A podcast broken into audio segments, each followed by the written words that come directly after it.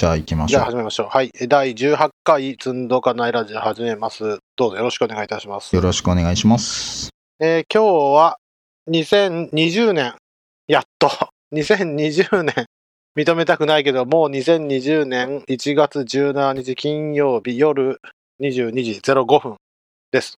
明けましておめでとうございます。あげます。おめでとうございます。怒涛のね、この2週間くらいで2個公開して、11月と12月に収録したやつを。で、やっと今からね、1月一発目を撮ると。前から1ヶ月と1週間くらい空いてんかな？いやいやいや、そんな感じで。はい。おで、疲れ様です。いや、お疲れ様です。ありがとうございます。で、このポッドキャストはアンチ積んどくで本を読んで、その内容をゲストに説明するというポッドキャストです。はい。はい。ゲストはなぎせさんです。はい、なぎせです。よろしくお願いします。よろしくお願いいたします。前回の反省。はい。前回の反省ね、昨日、一昨日か、一昨日ちょっと仕事したいんですみません、スキップさせてくださいと言って、で、昨日は、なぎせさんが、どう、あれこれでスキップして。まあね、夜22時とか23時から収録したら普通寝ますよ。いやーなんかね、疲れてる時に子供を寝かせつけると、そのまんま一緒に寝てしまうというあれですね。最高じゃないですか。もう、なんていうか、今元気かどうかっていうのを、うーん。こう、なんか緩くウォッチする方法ってなんか欲しいですよね。そうですね。なんかね、この一緒に寝落ちすることによって、寝不足がギリギリのところで保たれてるみたいなのはちょっとありますね。ああ、いやー、なんていうの。ね、こっちで別にね、無理してやることじゃないから、いいいろいろとね。いやーなんかう、本当にうっかり寝てしまいました。いやいやいや、ゆっくり寝てください。眠い時は寝るのが一番ですよ。はい。で、でなんとかね、2本公開しました。いや、お疲れ様でした。いやいや、やっぱね、ちょっと時間かかっちゃうけど、そのね、前回のやつとか、12月かな？の頭の方で収録したやつなんかは、もう完全に俺が疲れてるし、風邪ひいてるし、もうね、口呼吸でスーハースーハー言ってるし、あくびはめっちゃしてるし、それを消すのに頑張って時間がかかりました。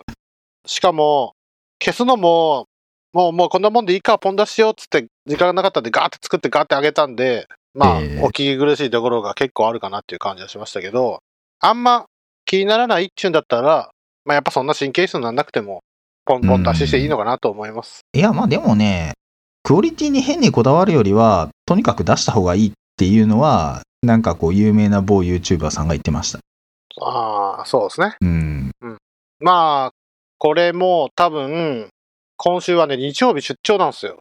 ああ、また、またどっかは遠くへ。い。はい。バスで4時間ばかり揺られて、あの、名古屋の方に行くんですけど、はいその中で収録じゃなかったら編集できればいいんだろうけど、多分車の上は厳しそうやな。いや、まあ飛行機の上はだいぶできるんですけどね、揺れる、揺れるからな。なんかね、僕とか車の中はすぐ車酔いするんで、バスとか絶対ダメですね。ああ、それは無理ですね。うん。僕幸いにして強いんで、ただ、やっぱり、未だに高速バスは辛いですね。もう疲れが取れないというか、そうですね。結局2日ぐらいうん死んでる気がします。1回乗ったら。夜行で行って、その次の日、まあそれなりに仕事するんだけど、うわあ、夜つれーっつって。最近の高速バスはでもかなりゆったりしたシートだったりするんじゃないですか？そう、お金を積めばね、いいの乗れるんですけどまあね。確かに。値段次第それだけ、それだけ出すんだったら新幹線か飛行機で行くわっていうのとの、なかなか間がうまいこと取れなくて。まあ確かにね。まあただ出発時間だけは、夜出て朝着くっていうのはやっぱ最高なんで。ああ、確かに。あの、時間がね、もったいなくないというかね、有効というか。そうそうそうそう。うん。あーいやーもう本当でも出張費余裕がないからバスをこうか活用したいんですけど。でもバスもね、夜行くじゃないですか。ええとなると、その時間までお客さんと飯食うとか、なんとかするって予定入れると、それだったら新幹線で移動しちゃった方が安かったじゃんっていうのは 往々にしてあるというか、いやいや、まあね、いろいろ考えちゃいますよねね、。その食事する時間がちょっとプライスレスなとこありますから。それはもちろんその通りなんですけどね。うんだからこそっていうのもあるんですけど。はい。というわけで、まあ、今日収録したやつは、出張して月曜か火曜、あ、火曜も、火曜も夜会食やし、とか言って、もう全然終わんねえな。まあ、水曜日ぐらいには出したいなと思います。はい。はい結局ね、結果として44分っていう、多分ね、1番か2番目に短い回になりました。でもどうなんですかね？その長さ的にどのぐらいがいいのかがよくわからない。というのは、15分くらいじゃないですか。うん、なんかね、そもそも長いんじゃないのっていう説はあると思うんですよね。最近のなんだろう、YouTube とかもっとぐっと短いじゃないですか。なんか、10分、ね10分とかですかね。なんか長くて20分とかね、なんかテンポも速くて、なんかこうサクサクサクっと進んで、短めで終わんないと、長ったらしいともうみんな途中でやめ、聞くのやめちゃうし、みたいな。なんか YouTube はそういう方向で、どんどんどんどんテンポ速くなって短くなってみたいな。なんかそういう方向に行ってる気がしますね。僕らも延々喋って、延々収録していって、で、1章ずつ、1項目か、うんこの本は。1項目ずつ切って、5分とか10分とか15分とか20分のコンテンツをたくさん出していくっていうのがいいのかもしれないですね。そうですね。あのー逆にその、逆にでもないんだけど、あの、エフェクティブ Java を読みながら、これ聞いてるような人だったら、こう、章ごとに、あ、これ何々章の回だっていうのが、ピンポイントで探せる方が便利なのかもしれない。いや、どうなんでしょうね。あなんかー、検索サービスやっぱ用意してあげないといけないな。まあタイトルかなんかにね、第何章って顔ついてれば、そうなのかもしれないし、うんでもまあどうなんでしょう。もっとね、つらつらと車の中で聞いてるわみたいなこと言ってる人いましたから、それはね、なんかこう、取り留めのないラジオのやりとりみたいなノリでいいのかもしれないし、ちょっとね、名口さん、他にポッドキャスト聞きます？きえーっとね、あんまり聞いてないんですよね。でも、なんか。いくつか、その継続的に聞いてるのはないんだけど、何個か聞いたことは過去にはもちろんあって、ああ、なるほどね。それだとでも、なんか、延々と喋ってる感じのが多かったかな。ながらで聞くような前提なんですかね。どうなのかわかんないんですよ。世の中のこう、聞かれ方うん。最近、ポッドキャスト、僕も、あの、一般の世の中についていきたいなっていう気持ちが湧いてきたんで、iTunes のポッドキャスト、ん？iPhone、iOS のポッドキャストのアプリの、で検索して NHK ラジオニュースを読んでるんあですよ。あ、はいはい。あ、聞いてるんですよ。でこれって、今、今その機材の名前を呼ぶと返事しちゃうから機材の名前呼ばないんですけど、あの機材に今日のニュースはっていうと、大体この Google さんのやつも Amazon さんのやつもこっちで返事してくれる。あこれを流してくれるんですうよ。ん。それが初めて iTunes で聞こうと思って見たうら、ん。もうね、やっぱ NHK ニュースなんで5分とかおー10分とか20分とか40分とか1時間とか、なんかべかなり、なんていうんですか、細かい時と長い時と分かれてて、ええこいつらすげえなって真面目に思いました。だからもうこれ聞いてると1、一日で6番組か7番組ぐらい、もっともっとかな、9ぐらいはもう配信されてる。うん。そういうスタイルの方がみんな聞いてくれるのかなって。ちょっとね、あの、ライフスタイルのどこで、みんなどういう時に聞いてんのかながよくわかんないところで、なんかどうなんでしょうね。その作業用 BGM 的に聞いてるような人もいるかもしれないし、通勤とかでヘッドホンというかイヤホンかイヤホンで聞いてるような人もいるかもしれないし、まあ北陸の人間だとね、通勤通学、通学はないか。通勤とかなんか移動中の車の中で聞いてるかもしれないし、どうなんだろうよくわかんないんですよね、その辺がね。有名なボードゲームのポッドキャストで、なんと通勤中に収録してるっていう方いらっしゃいます。車の中で収録してる。車の中、すっげえなノイズすごくないですか？大丈夫なのかな？いやー、大丈夫みたいですね。よくわかんないですけど、どうやってんのかわかんないですけど、普通に今通勤してるんですけど、みたいな感じですよ。話聞いてると。はい。というわけで前回44分だったんですけど、なこのままいくと僕、ブリ会議2020で50分喋んなきゃいけないんですよ。ブリ会議の？あれでしょ？なんかみんな基調講演をちょっとこういや基調講演ってちょっと荷が重いわっつってみんな避けたっていう噂のあのね、も、もっと言うと、もっと言うと、はい基調講演聞きに行きたいから、マジで立ちたくない。本当に Java か .net 聞きに行きたいのに、俺が積んどかないラジオ25分喋るってもうマジで嫌なんだけど、まあ、しょうがない。そのぐらい人数集められますよっつって煽ったくせに集められなかったっていうのは俺の 敗因やから、まあ、ちょっと責任を取って25分か50分喋るんですけど、うんちょっとね、50分は辛いなと思って、まあそういうわけでこれをき、えっ、と、月曜日か火曜日か水曜日かに公開するんで、これを聞いてる誰か助けてください。って言ったってもう来週？いや、もう近いですよ。2月、えっ、と、再来週かな？再来週、2週間ですよね、もう。うん、2月の1日。2月の1うん日か。うんうん。じゃあもう2週間だな。はい。じゃあこれ聞いてる人を助けてください。はい。で、先月に Ruby2.7 もでき出たんですよ。毎年クリスマスに出るんですけど、まあリリースノートも出てるんで、ちょっと積んどかないラジオ、リリースノート版ってやりやりたいなっていう気持ちがあります。特にね、やっぱこういうのを最新で追いかけていくのって、何かね、うーん、こう、アウトプットありながらやった方がいいかなと。そうですね。なんか定期リリースバージョンで何が追加になったのみたいなのを、まあリリースノートを読む回とかもいいかもしれませんね。そうなんですよね。はい。特にね、自分が興味あるやつは、うん。やっぱやりたいですよね。はい。じゃあ、本編いきはい、ますか。行きましょう。はい。今日は、ね、第3章すべてのオブジェクトに共通のメソッドの続き、項目13と項目14を終わって、項目15に、あ、なかった。うん。13から始まって14をやって、第4章、項目15まで頑張っていくという目標 はいでいきます。はい。なんで、さらっといきましょう。さらっと。ね。はい。さらっと。はい。というわけで、項目項目13。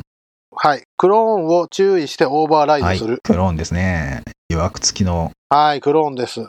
予約付き、ご予約付いてるんですか？どういう予約付きなんですか？クローンはね、いや、まあ予約付きだと思うんですけど、いや、でもね、Java1.0 からある機能で、なかなか、あの、面白いなという機能でもあるんだけど、ちょっとこう、鬼っ子みたいな、これがね、みたいなそうですね。ものでもある。Java1.0 からあるばっかりに、あるばっかりに、いろいろあるんですね、これ。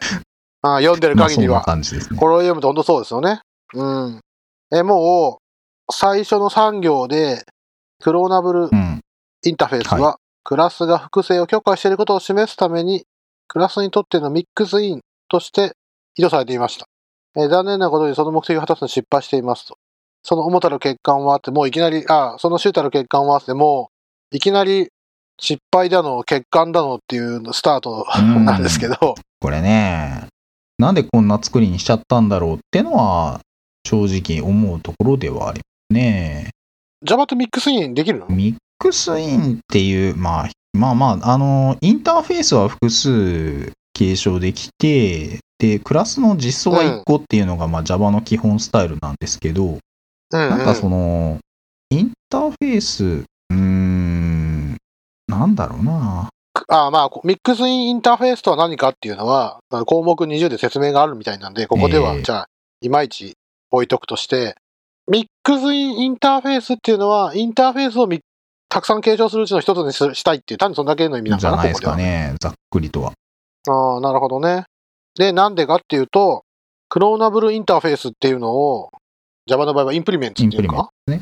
インプリあー implement すると、なんか、クローンっていうメソッドが生えて、それを、あ、 implement して生えるっていうと変だな。いなんていうの、まあまあ implement してってことか。あのーっインプリメントすると、そのインターフェースにクローンが生えてて、て思うじゃないですか。うまいこと。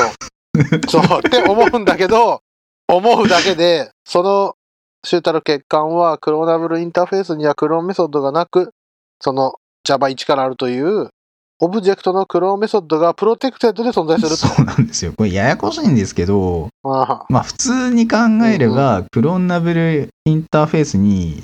クローンってメソッドがあれば、うん。まあ分かりやすいじゃないですか。わかりやすい。ないんですよ。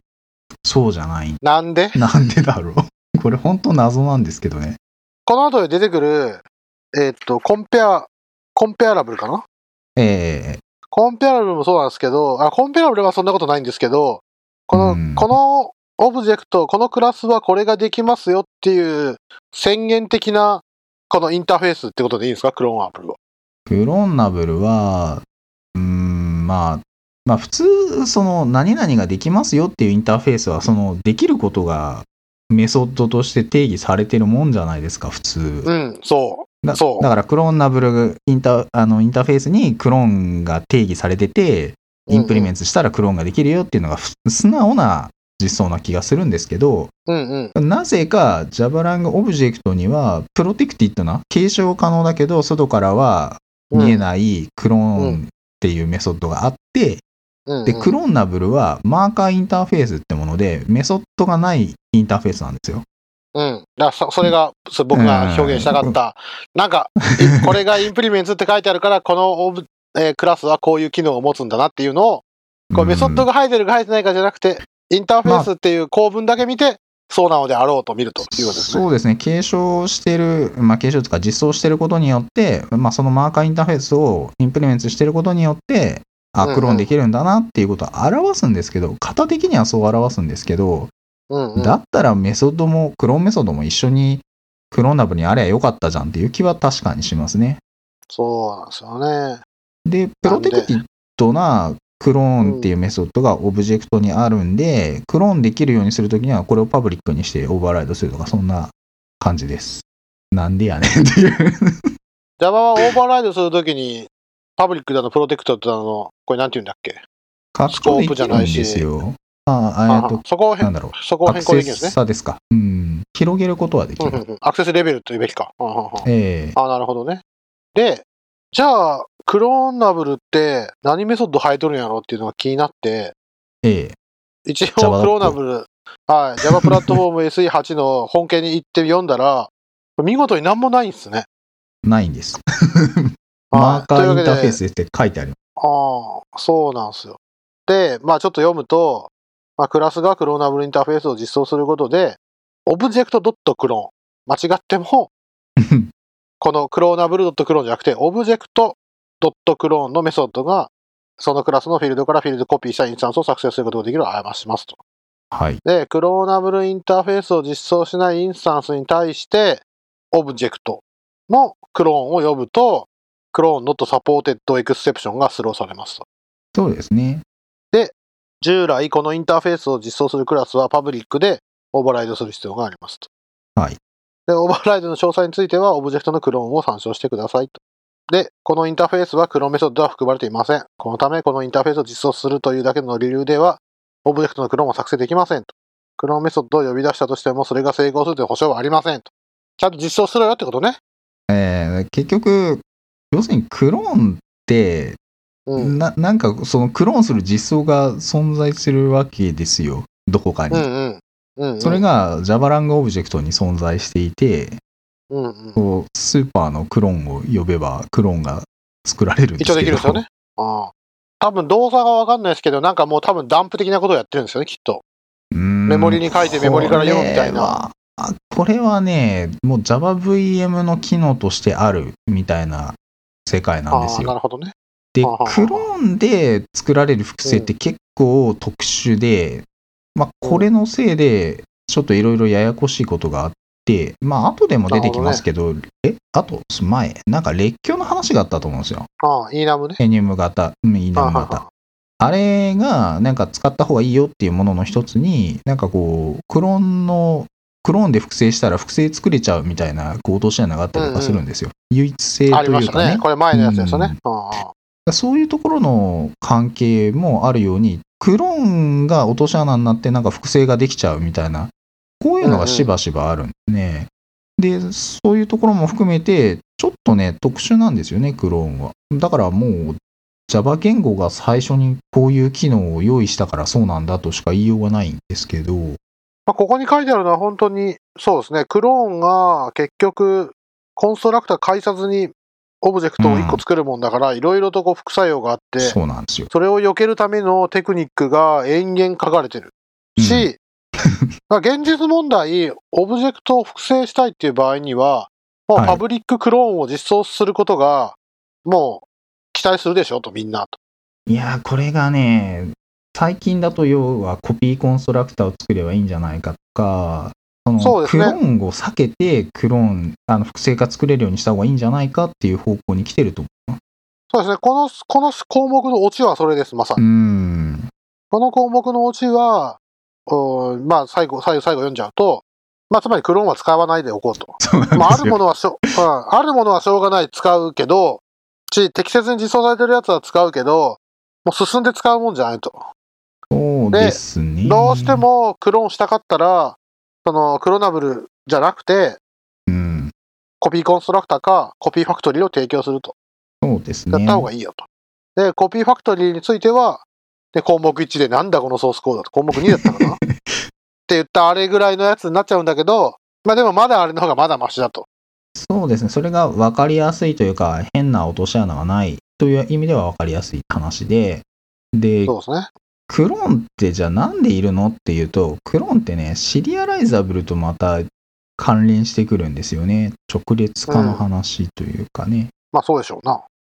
まあだからそれがさっき言った、うん、メモリのダンプみたいなことやってんじゃないですかって言ったのはまさにそこで、なんかこう、メモリのブロックをこうコピーしてるんだろうな、じゃないか、内部的な実装ではそうなんじゃないかなっていうような気はします。そうですね。おそらく、どうなんだろうな。僕もあんまり詳しいことを知らないのですが、うん、その初期の Java ってやっぱアップレットとかあったじゃないですか。はいはい、ありましたね。で、RMI、まあ要するにリモートメソッド、ん ?RMI なんだっけ？あの、と、別のマシンで動いてる JavaVM と通信して、うんうん、なんかメソッドコールしたりとか、うん、オブジェクト戻っあの、もらったりとか、そういうのできるんですね。そういう機能がいろいろあるんだけど、うん、おそらくそういうあたりで、その直列化だとか、クローンとか必要だったのかなという気がなんとなくしてます。そうですね。まあ大体ね、ネットワークの向こうにオブジェクト送りたかったら、絶対直列化、文字列化しなきゃいけないですからね。その辺絡みなのかなという気がしてるんですけど、ちょっと正直よくわかんないです。Java 1.0からあるってことは、まあおそらく初期になんか必要で、わざわざ作った機能なんだろうと。まあでも C プラとか、そういうの絶対に何、そのメムコピー的なものがあるから、なんか逆にそっちに引っ張られて、もっと下のレイヤーも考慮するとこれあった方がいいんじゃないのぐらいのスタートだったんじゃないですか？かもしれませんね。まあ、で、さっき言ってた、そのクローナブルインターフェースのあれがこれがってのは、その Java のインターフェースって実装を持てないから、うんうん、クローンメソッドが、まあ、クローナブルインターフェースにあったとして、じゃあクローンの実装はどこにあるのって話になったら困るから、おそらくそれで Java ラングオブジェクトに実装があってみたいなへんてこな作りになったんですよね。そうでしょうね。という感じで。ああ、それで Java って結局、多重継承できないですよね？えー、っと、でき、うん、まあ、クラスの多重継承はできない。でしょ？インターフェースはできる。というわけで、あ複数インプリメントできると。なので、まあ、結局、で、インターフェースはしかも、今はモデルって聞いたけど、昔は標準実装できなかったんでしょ？そうなんですよ。Java8 からデフォルト実装を持てるようになったんで、実装の継承ができるようになったんですけど、それ以前はできませんでしたね。なると、やっぱその言語思想から言うと、その言語の思想から言ってこういうのになっちゃったっていう。なんですかね。残念な方に、残念な方が倒れちゃった方なのかな、これは。どうなんでしょう。まあ、当時の言語機能では仕方なかった部分かもしれませんし、うん、うん、まあ、それがずっと残っちゃってるって感じなんで、まあ、必要がなければ使わない方がいいという感じでしょうか。うん、そうでしょうね。ああというわけで、で、ここには、こういう場合ハマるよ、こういう場合ハマるよっていうのが延々書いてあって、はい、この章、第3章は、あの、一般契約について延々書いてあるんですけど、まあ、この、クローンするっていうのは、つまりどういうことかっていう一般契約ももう延々書いてあると。はい。まあ、書いてあるんだけど、ちょっとこれが辛くて、すごくて、だって、60ページの下読むと、しかしこれらは絶対的な必要条件ではありません。しかし、これは絶対的な必要要件ではありません。が続いてですね、さらに61ページの上に行くと、監修により、監修によりって、まだ監修によりが続いてて、まあね、ちょっとこれはいかに辛いかっていうのがわかる感じですね。そうですね。まあ、まあ、必要があれば使えばいいけど、必要なければ使わない方がいいんじゃないみたいな。そうですね。というわけで、さっきもうオチ言っちゃいましたけど、まあ、コピーコンストラクタとファクトリーコンストラクターをうまく、ああ、じゃあ、えっ、と、ファクトリーコンストラクターって謎の通りってな、えー、コピーコンストラクターとかコピーファクトリーを使いましょうと。はいというわけで、クローナブルは使わないでおきましょう。なるべく使わないでいきましょうっていうのが、まあ、ここに書いてある。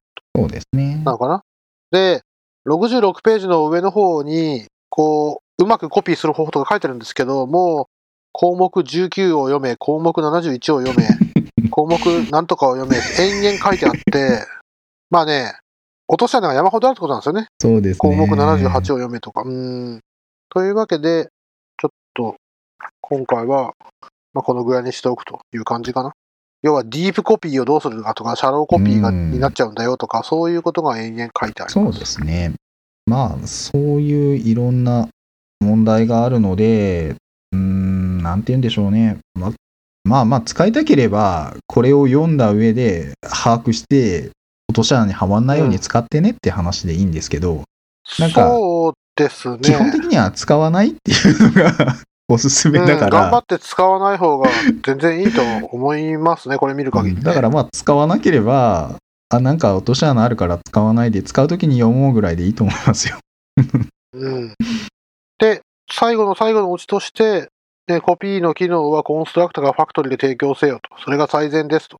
うん。それに対する顕著な例外は配列ですと。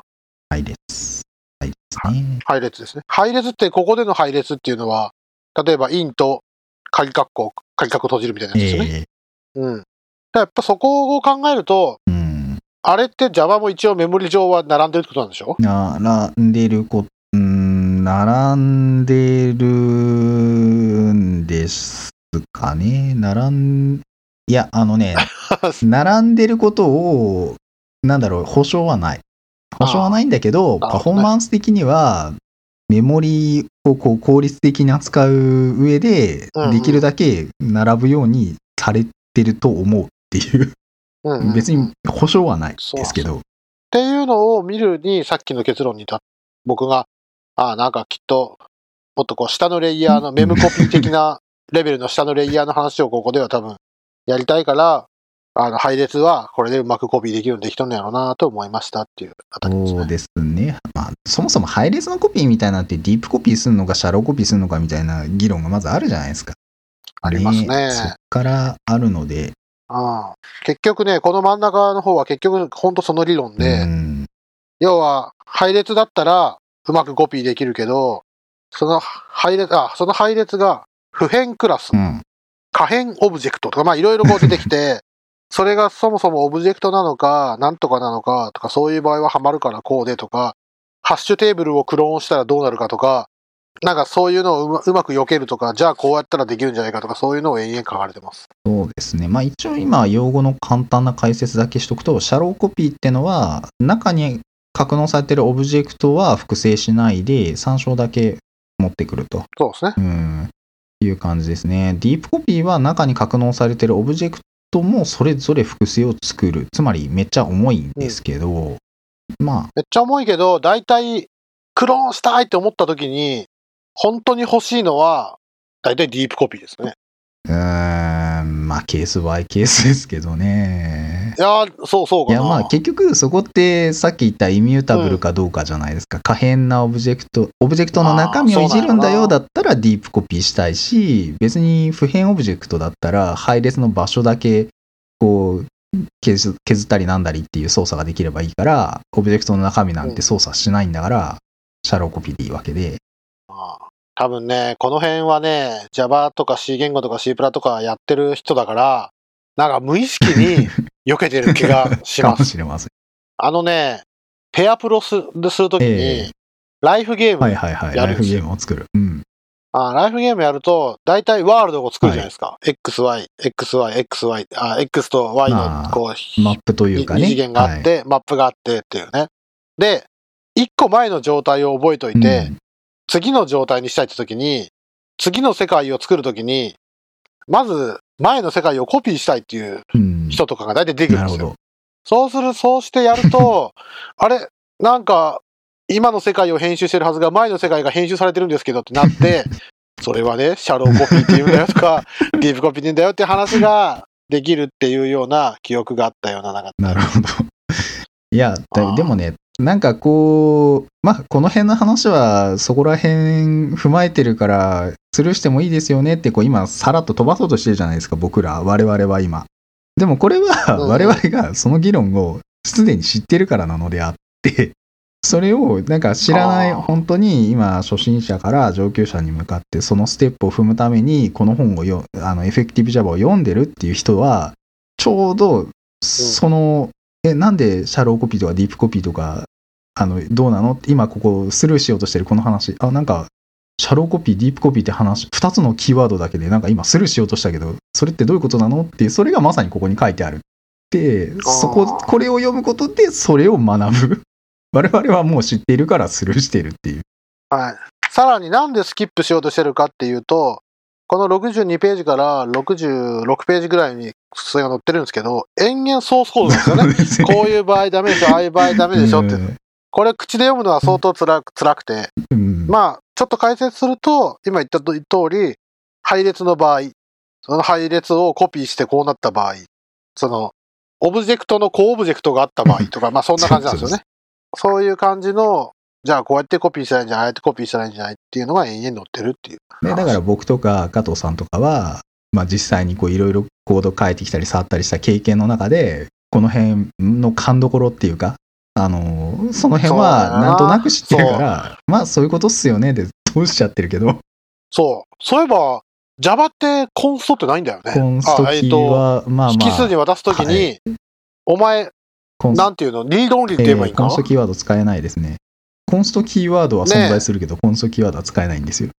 それって、どうなん？いや、今で、今でこそ Ruby とかテスト使ってるから、まあ、そうじゃなくてもなんとかなるんや、へえと思って思ってるんだけど、うんそうですね。昔 C プラやってた時はもう真面目に、な、何お前中身勝手に変えてんの？とかってあったから、もう怖いから、コンストつけまくるとかやってたんですまあ、けど、一応キーワードとしてファイナルつけるとそのああ、そっか、ファイナルフがあァイナルはあるんですけど、でもファイナァイナルってルがそうだな別にオブジェクトの、なんだろう、こうオブジェクトを普遍にするものじゃないわけで、その、フィールドを参照して中身変えるとかできちゃうんで、ファイナル A イコール B ってやったら、A は B を指してるっていうところがファイナルなんであって、そうそう B の中身については別にファイナルじゃないってことですね。なんで、で、しかもね、コンストってキーワード、最初の Java の当初から予約語として存在はしてるんですよ。あそうだから、キーワードが存在しキ。ーワードは存在してるけど、使えないっていうのはそういう意味なんですけど。ああ、なるほどね。不思議な話や。いやー、まあ、どうなんでしょうね。まあ、でもそれも、どうなんでしょうね近年だと、いや、やっぱそういうの欲し欲しいとか、厳密にコンパイラーで保証してほしいとか、いろいろあるんじゃないですかね。そうですね。いやー、やっぱ C プラやらんなんな。C プラも 積んでかないやらずやらやらんといかんな。C プラはね、もう、実態も詰めるからいさ。やー、なんかもう C プラのね、最近の仕様全然わかんなくって、C プラうん本当にちゃんとまああの、モダン C プラプラっていうんですか？まあ、まあ、モダンとは何かって話は置いといて。ああいや、下手すると98ぐらいでもうすでにモダンな人だってたくさんいると思いますよ。いや、もテンプレート使っとるなんじゃう、こりゃつってー C 言語しか知らんぞつってる人まあでもね、C 言語を学んで、C プラプラうん。を、C プラプラの機能で使ってるのはスラスラコメントだけとか、そういう人いるじゃないですか。まあ、まあ、いらっしゃるやろな。スラスラコメント使ってるから、わかるわこれは C プラプラなんだよとか、こう力説されても困るわけですけど。それ、それ C 言語の使用も追っかけれてない証拠なんだよな。やったもんいやもや。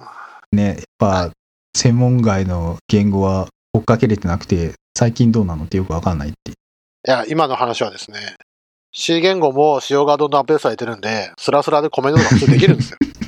つまるところ C 言語、そのお前が使ってる C 言語すら使用をかけられてねえじゃんっていう話をこうしたかっ C 言語もね、なんか、え、C 言語ってメソッドの最初で変数宣言せんとあかんのんちゃうみたいなことを言い出すわけですよ。た。そうそうそうそうそう。懐かしい。超、超古いです。超古いです。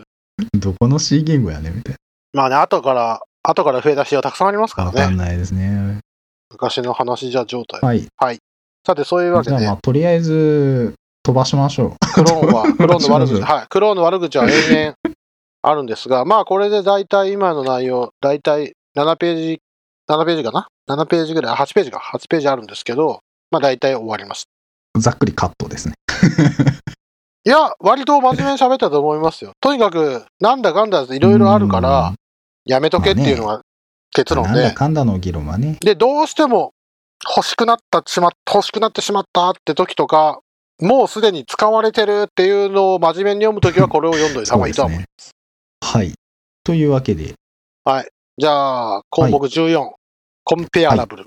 これ、コンペアラブルコンペでいいんですか？アラブル、うーんと、なんとなく読んでますけど、ネイティブの人の発音はどうなんでしょうね。あ、そういえばさっきのクローンナブルのところはいはで一つだけネタを言い忘れてたんですけど、ああ、どうぞどうぞ。クローンナブルのスペルがおかしいっていうネタがあるんですよ。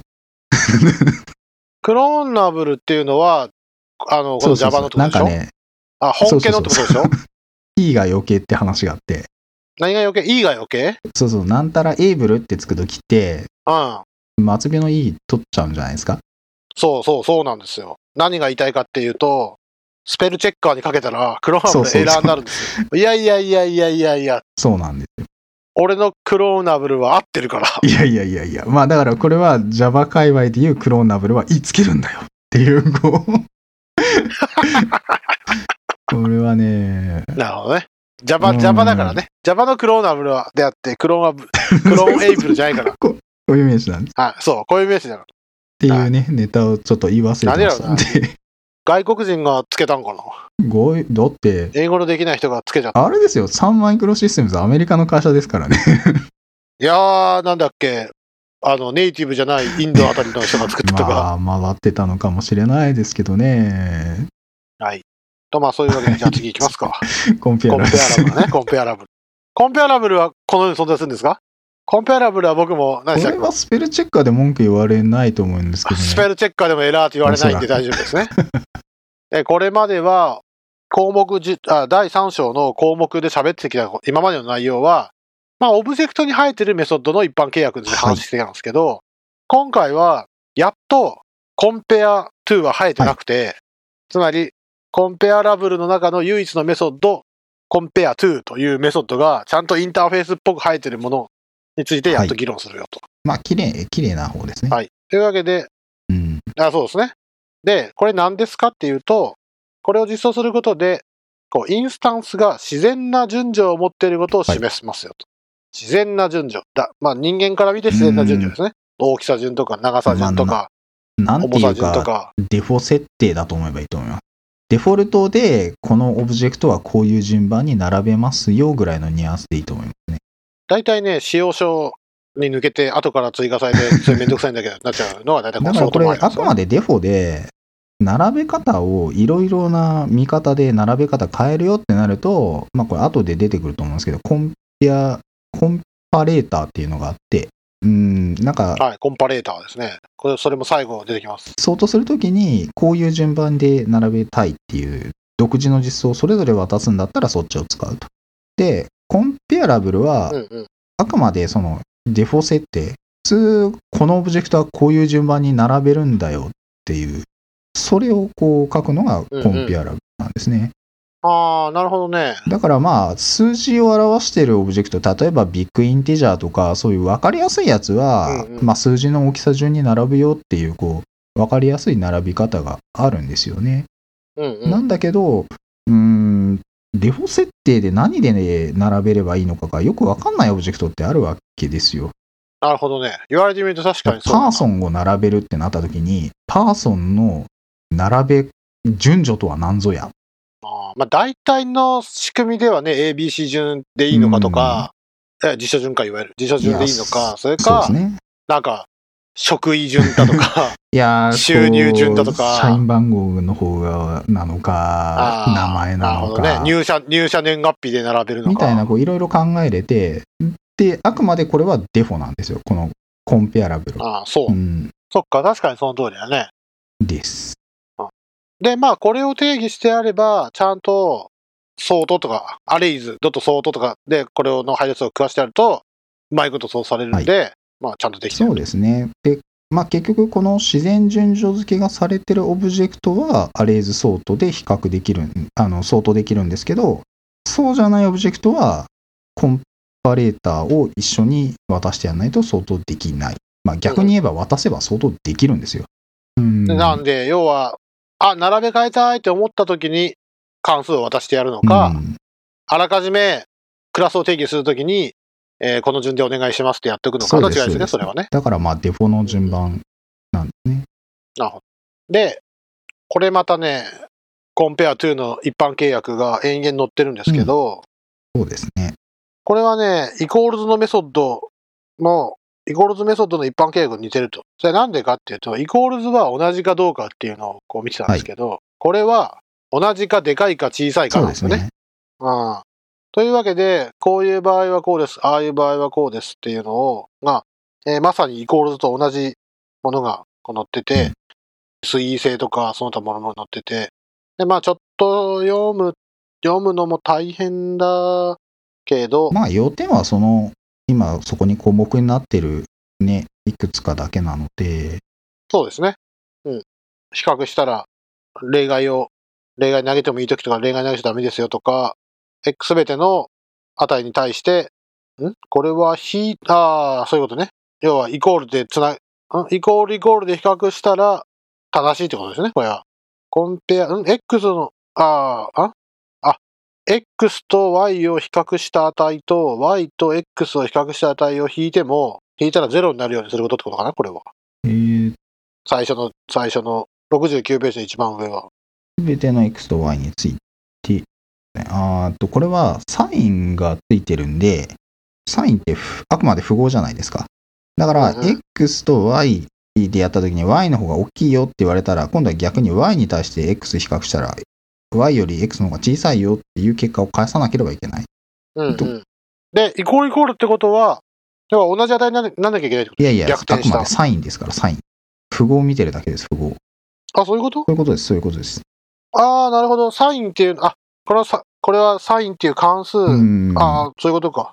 表記サインは数学上の符号を意味しておるってことか。そうです、そうです。じゃあ別に値はどうでもいいってことね。うん、だから値が、まあ1でも2でも、まあ1とか2とか何でもいいんですけど、逆で比較したら今度はマイナスにならなきゃいけない。ゼロになっちゃいけないっていうか。うんうんうんあまあゼロなら反対で比較してもゼロ。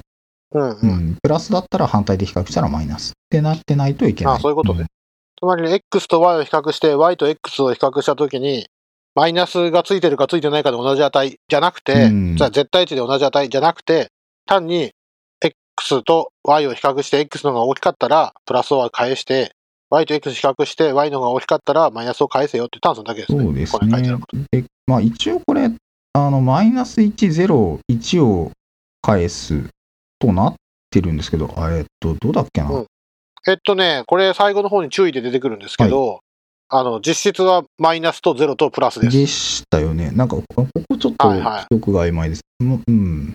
あの、最後の注意で出てくるのは、それが知ってるから、演算でやろうとすると、バッファーオーバーフローとか、いろいろ、あの、計算誤差とかあって、下手するとバグるからやめとけっていうふうに書いてあります。この章に。はい。まあまあ、素直にマイナス1、0、1を使っておくのが無難ということですね。そうですね。なので、その値をそのまま許すなら、x と y を比較して、x が小さかったら1を返し、あ、え、じゃあ、ん ?x と y を比較して、x の方が大きかったら1ですね。うんうん。1で、で、そうじゃなかったらマイナス1を返すと。で、と x と y を比較して、y と z を比較したら、ちゃんと x と0も比較できて、正しく比較できるようにとそうですね。いうのと、と最後に実装者はすべての z に対して、x と y を比較して0だったら、x と z、y と z を比較したら、まあこれは同じということですね。んまあ、だから、イコールスの一般契約、あの、水星だとかなんだとかって出てきた、あれと、まあ、基本的な考え方は一緒なんですよ。そうですね。ん値を同じのをちゃんと返せよっていうところですよね。そうですね。なんかその、向きを反転したら値がおかしくなるとか、こう3つの値をこう順番に比較したときに矛盾が生じる、循環するようなことがないようにとか、そういう単純な、まあこれはね、あの、書き方で言うとややこしく見えるけど、理屈はすっと入ってくると思います。そりゃそうだっていう話ですね。そうですね。はいはい。あの、いわゆる グラフにプロットしてみて、このこれグラフにプロット書けねえよっていうのをならなきゃいいってことですよね。なぜか循環しているみたいなね。はい。なんじゃこりゃななんなきゃいけないですよね。そうそう X より Y が大きくて、Y より Z が大きくて、Z より X が大きくて、あれぐるぐる回るぞみたいなことをしてると、変なこう相当になっちゃうということですね。というわけで、まあ、それさえ守ればちゃんと compareTo できますよっていうことがちゃんとこう書いてあって、まあ、これを守れば、コレクション、ソートアルゴリズム、ユーティリティクラスなどなどがちゃんと使えるから、えーちゃんと一般契約が守りましょうっていう話と、で、結局、まあ equals と何が違うんですかっていうのがうん。書いてあって、やっぱり equals は、 Object dot equals なんで、はいキャストする必要があると。あそうですね。型がね、違う型のものが入ってくることがある。ところが、これはちゃんとね、さっき言った通り、ちゃんとしたインターフェース になってるんで、まあ、ま、まともに書けるという話。ね。キャストとかにななしでちゃんとできますよという話。さらに書いてあるのは、大なり小なりを使ってはいけません。いや、いけないっていうわけではいけないんですけど、Java7、Java7 から、ああー、はいはい。こう、 static な compare メソッドができて、あ、えっ、と、今のは71ページの真ん中ぐらいですね。あ compareTo のメソッドで関係演算子を使うのは冗長で間違いやすいので推奨されません。これですね。あはいはい、はい。そうそそこですね。要は、えっ、と、じゃあ、比較するっていうメソッドを自分で実装するんですけど、そのオブジェクトとオブジェクトを比較するときは、まあ、一番間違い、一番違いがあるやつから比較していくと思うんですけれども、はい。大体ねうん、体重だったら体重とか、バージョン情報だったらメジャーバージョンとかマイナーバージョンとか比較していくと思うんですけど、それをイントと、イントの、まあ、数字同士の比較だから、大なり小なり使うと楽やんけと思って、僕らは大体使うんですけど、まあ、そうじゃなくて、このコンペアっていうスタティックなコンペアメソッドってのがあるから、例えば、ショートドットコンペアとか、そういうスタティックなコンペアメソッドあるんで、そっちを使った方がいいよというのが、こここに書いてななんか結局どっちが大きいのが1でどっちが大きいのがマイナス1なんだっけってそこで混乱しがちなんですよね。そうなんですよね。そこが分かりにくいっていう人がたくさんいるってすごい安心いやしまし、うん。た。よくね、if 分逆転してるとか、リターンマイナス1、あれ？これマイナス1だけ0だっけ？ってね、よくね、分かんなくなるし、あのね、俺がプログラム向いてないだけなのかなと思ったんだけど、これ読んだら、あやっぱみんな分からんときは分からんのやなってちょっと安心しました。これはね、でも本当にそうで、あの、自動テストかなんか書かずにここを書くのは。怖いですよ。うん、なんかやっぱね、1とかマイナス1っていうこの、まあっていうか、あの、ただでさえ、こう、レスザンとか、グレーターザンとかでもそうなんだけど、うんうん。オブジェクトのどっちがどっちに対してみたいなのって、うんうんうん、なんか反転して間違えやすいんですよね。あ、辛いそうですね。うん。どっちがどっちに対してグレーターなんだっけみたいな。ディスが、ディスと引数を比較するのか、引数 A と引数 B を比較するのか、うんどっちだっけとか、いろいろね、わけわかんないことになっちゃうんで、混乱しがちなんですよ。で、それが混乱しがちだって分かってるんで、まず7では、スタティックなコンペアメソッドが増えたし、8では、さっき話してたコンパレーターっていうのが増えて、こう、メソッドチェーンで、えっ、と、これが同じだった場合こ、ここも比較しろ、これが同じだった場合、ここも比較しろっていう、こう、メソッドチェーンで全、全、全っつって、引数、そうですね。これはラムダですか？この引数は。えーっと、ラムダでも書けるはず。えっ、と、というか72ページ。ジの上はラムダっぽく書いてありますけど。これはラム、うんこれはラムダです。書いてますね。あの、要するに、コンペアラブルとかコンパレーターのインターフェースってメソッドが一つしかないんで、うんうん。あの、ラムダで書くことができるんですよ。これは楽でいいですね。わかりやすい。そうですね。わかりやすいというか、少なくともね、マイナス1とか0とか1っていうのは実質マジックナンバーだから、そういうのがコードに出る時点で良くないですよね。そうですね。はいそもそも言えば。だからそのね、こういうね、コンペアリング、コンペアリング、全コンペアリングイント、全コンペアリングイントというこう並べて書くだけでうまくコンペアして、で、コンペアを、コンペアラブルなオブジェクトがうまく操作されるっていうのは、まさに正しい書き方だなとは思います。そうですね。タイプする文字数は多いですけどね。まあそこは ID 使ってるとあんま気にしないでしょう。うんうんうんうんはい。っていうところかな。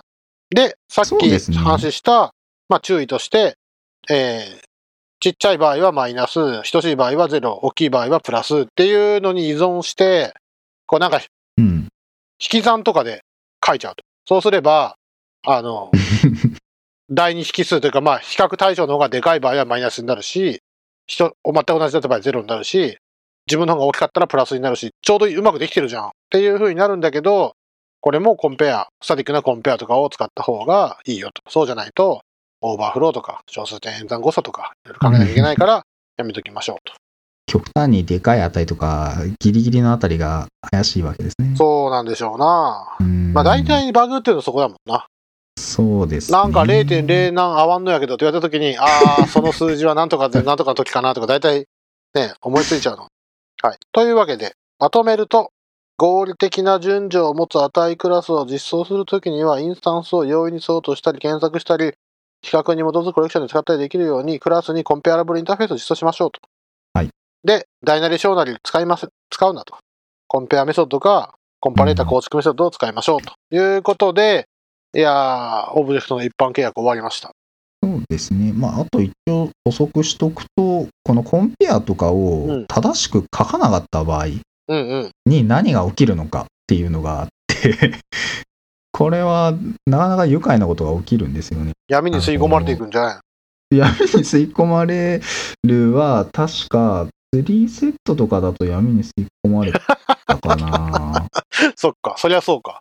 まあ、うんちょっと特にイコールあたりはきつそうやなう。ん。ね、でコン 1, ペアとかもね、1とマイナス1間違えるのは、なんか、ちょっと、ちょっと入れ替わるぐらいで済みそうやけど、同じって返しちゃうとな。なんかゼロでね、イコール扱いしちゃうと、なんか、なくなっちゃったりとか、あまあ、ー変なこと起きるんですよね。変なことが起こるんやろうな。えーこの、この変なことも経験すると、あ、このパターンはこれだなってわかるんですけど、初めて出くわしたら泣きそうになると思いますね。ああ、そうでしょうね。なんでや俺の行動がどこがおかしいんや一見その、あのーリストを操作してるとことかそこにバグは見当たらないわけで。うん、確かにね。うんまあ、そうやろな。まあ、なんていうんだろう。フレームワークの中からこっちの一般契約に従ったメソッドが呼ばれてくるっていうところをうまくフックできないとうん難しいやろなそうなん。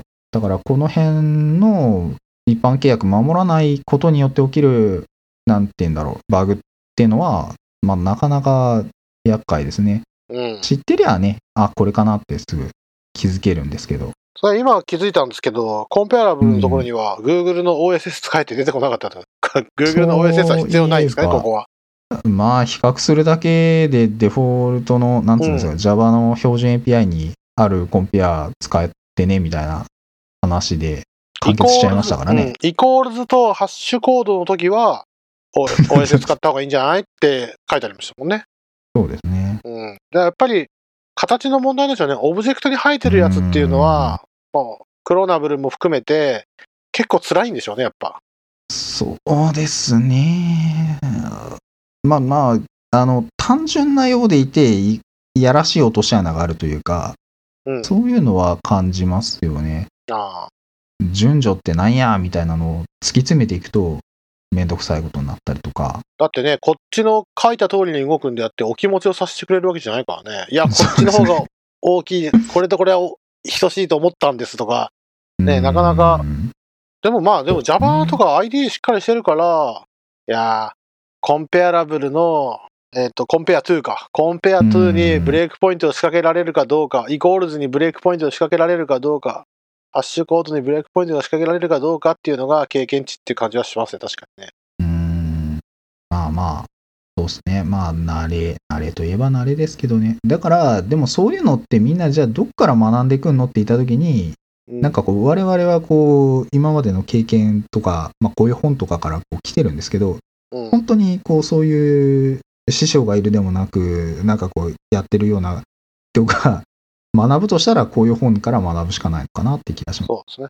まあ、一回ね、めちゃくちゃ、じゃあこうしたら相当順番めちゃくちゃになるんかなっていうのがね、気軽にできる環境がまずあればいいんでしょうけどね。そうですね。自分でちょっとサンプルコード書きましたで、変なことしたらどうなんのってのを 経験してればいいですけどね。なんかね、C プラにしても、Java にしても、昔はなんかプロジェクトを作るっていうのは結構大事な気がして、いや、僕は大事だと思ってないんですけど、なんかね、それをやるのがすごいハードル高い人が多いなっていう感じがしました。それはでも感じるところで、なんかこう初心者の人とかたまに教えることあったりしたんですけど、うん。クラス作ってって言うと、まずすごいこう、は、なんか心理的なハードルがあって。クラスを作る。クラス、すでにあるクラスにメソッドを足すとかはまだいいんだけど、新しくクラスを作りますって言ったらもう、そこでこう、すんごい緊張してしまうというか、ああ。クラスって作っていいんですか？みたいファイルを増やすことに対する抵抗感っていうのは、IDE が解決してくれる問題だと思うんだけど、まだ割とあるんだろうなっていう気持ちはしありますね。そうですね。最初に、最初の頃は特にそうかもしれません。なんかこう、新しくクラスを作るぞ。え、クラス作っていいんですか？みたいなのもあったりするでしょうし、インターフェースを作るぞ。みたい多分ね、僕の経験上、そういうのが怖い人は、仕組みが分かってないんですよ。なんで、こういう風に書くと、このライブラリからこれが参照できるんだとか、IDE が何をうまいことやってくれるから、俺たちはここのインクルードを勝手に書いてもらえてるのかとか、こあ、な。インポートかな？うん ?Java だったら。とか、多分その辺が分かんないんじゃないかな。多分そこが分かれば怖くないし、かつ、なんかね、壊していい環境で触り慣れてないというか、まあ自分でね、アプリ10本、20本作ったことあるやつだったらね、あ、なんか壊れたし戻そうとか、なんかこれじゃダメやったとかって思えると思うんだけど、まあまあ経験値なんでしょうね。だからクラスを作るっていうことに対する抵抗感とかも、なんかこう、横について一緒に、はい、ちょっと書いてっつってこう、作らせたりとかしてると、2、3個作ればもう、だんだんね、あ、クラス作るって別に怖いことじゃないんだなってこう、学びますからね。ああむしろね、楽しい、むしろなんでこんなクラス作ったんって言われるぐらい作るぐらいが、ね、作ってテストコード書いてとか作ってななんとかしてとかってやるのがね、一番いい気がするんですけどね。まあ単純に最初の一歩は、怖いとか、あんまり慣れてないことやるの怖いとかっていうのは単純にあると思いますけどね。それがもうだんだん感覚麻痺してきて、いや、クラス作ればいいじゃん、みたいな感じになるんだなって気がします。僕が秀丸で作ったマクロの、マクロかなんかは最初はクラスを作るマクロだった気がするな そんなことないか。いつの時代ですか？秀は。20年前、いや僕、秀丸って、Windows のテキストエディターで、当時は、今違うんですけど、当時は、高校生無料だったんですよ。ほーん。こんな秀時代丸、が。秀、秀丸尾さんに、僕、高校生なんですけど、ただにしてくれませんって言ったら、ただにしてもらえるという時代があったんです。おおらかな時代だな。で、当時は、ボーランド C とか書いてたんだけど、はい。もう、ドスの窓で書くのはやめて、Windows で書きてえなと思って、うーん。それでお願いしてやった時に、そのおかげで僕完全に秀丸ユーザーなんですよ。なるほど。だから Windows 触ったらまず秀丸を入れなきゃいけなくて、ずっと温め続けてきたマクロも山ほどあるし、なるほど。はい。いい時代だった。というわけで、あの、クラスを作ることとか、やっぱね、IDE にね、機能が多すぎるんですよ。最初はクラスを作るぐらいでいい。もう右クリックしてクラスを作るとか、そういうの、なんか、一通り試す、押せるボタン全部押してみなって言いたいぐらいなんですよね、本当は。いやーなんかね、ボタン多すぎですよ、正直。いや、本当に。ボタンも多すぎるし、メニューも多すぎるし、クリックする場所によっても変わるし、確かにね、あの、ID 見てどうすればいいかわからんって言ってる初心者しばしば見かけるんですけど、わかりますよ。うん。俺もわからんもん。このボタンなんいやみたいなのはあるし、未だに使い方わからない機能とかもありますからね、長らくエクソが使ってますけど、このボタンなんやろうってよくわかってないんで、未だにありますし、しかもね、ココントロール、コマンド Z かな？うん。コントロール Z かな？みんなは。で、元に戻せないやつがめっちゃありますからね。戻らないのもありますし、そうなんだよな。そうなんですよ。あとまあか、書き慣れてないと10文字ごときでも消えたら、ああ、なんか消えた、もうもうわからんって なっちゃうんだろうな。ありますね。ああだから IDE を使った方がいいとは言うものの、でも IDE の使い方わからんって言うと言われると、だよなって思うんで 初心者に優しい ID が必要だみたいな話になっていくんですよね。確かにな。全部入りは本当に全部入ってる。いやー、ちょっとね、使わないものありすぎて、なんかどこ触ったら実行するのかをまず覚えるとか、そんなレベルですからね。今、RubyMine、はい。Ruby の IDE を開いたんですけど、RubyMine。ファイルメニューをクリックしたら、はいえー6、12、15、もういきなり20個以上ボタンがあります。あるでしょうね。ファイルメニューだけで。あいやー、ねこれはね、初心者の人はびっくりするやろな。うわ、エディットとか、なんかのよ、これ。30個ぐらいはあるぞ。そうですね。で、まあ何にもわかんないところでそれとかは辛いし、ましてやね、英語のやつとかも辛いから、まあ日本語したにしたくなるでしょうし、日本語になってもわからんみたいいや、ほんとやな。。日本語になわからんに拍車をかける日。本語になったところでカタカナで書いてあるビルドってなんやみたいなレベルだったりするんで、これ書いてあること全部覚えなきゃいけないんですか？まあ、大体覚えなきゃいけないんだけど、押すことはないんやってな。そうですね。なんか、うん、結局気がつけば随分いろいろたくさんのことを知ってるというか、慣れちゃってこう気にもしてないけど、いろんなことやってきたんだな、みたいなのをちょっと思います。そういうことなんでしょうな。そうなんですよ。じゃあ、そんなところで、第3章が終わりましたね。第3章終わりましたね。本本で言うと、だいたい6分の1ぐらい終わったかな？項目数で言っても6分の1ですもんね。14だと。はい。ということは、90あるでしょ。いやーうんこのペースで、第4章は項目14、15、16。でもない、クラスとインターフェースやろ？クラスとインターフェース。いやー、ここからクラスの設計論的な何かかな。 information hiding。はい。じゃあね、楽しみにしてやっていきましょう。はい。はい。じゃあ、そんな感じで、今日はこんこんなとこにしておきましょはい。う。はい。じゃあ、今日はどうもありがとあうございましたりがとうござい。ました。はい。じゃあ、お疲れ様でした。また次、10何回次まあ、また次も聞いてください。はい。ありがとうございました。エンディングこれでいいんですか？なんか、いいでしょう。終わり方はい。が雑。様はい。はい。はい。次も聞いてくださ。はいい。よろしくお願いします。お疲れ様です。はい。よろしくお願いします。お疲れ様です。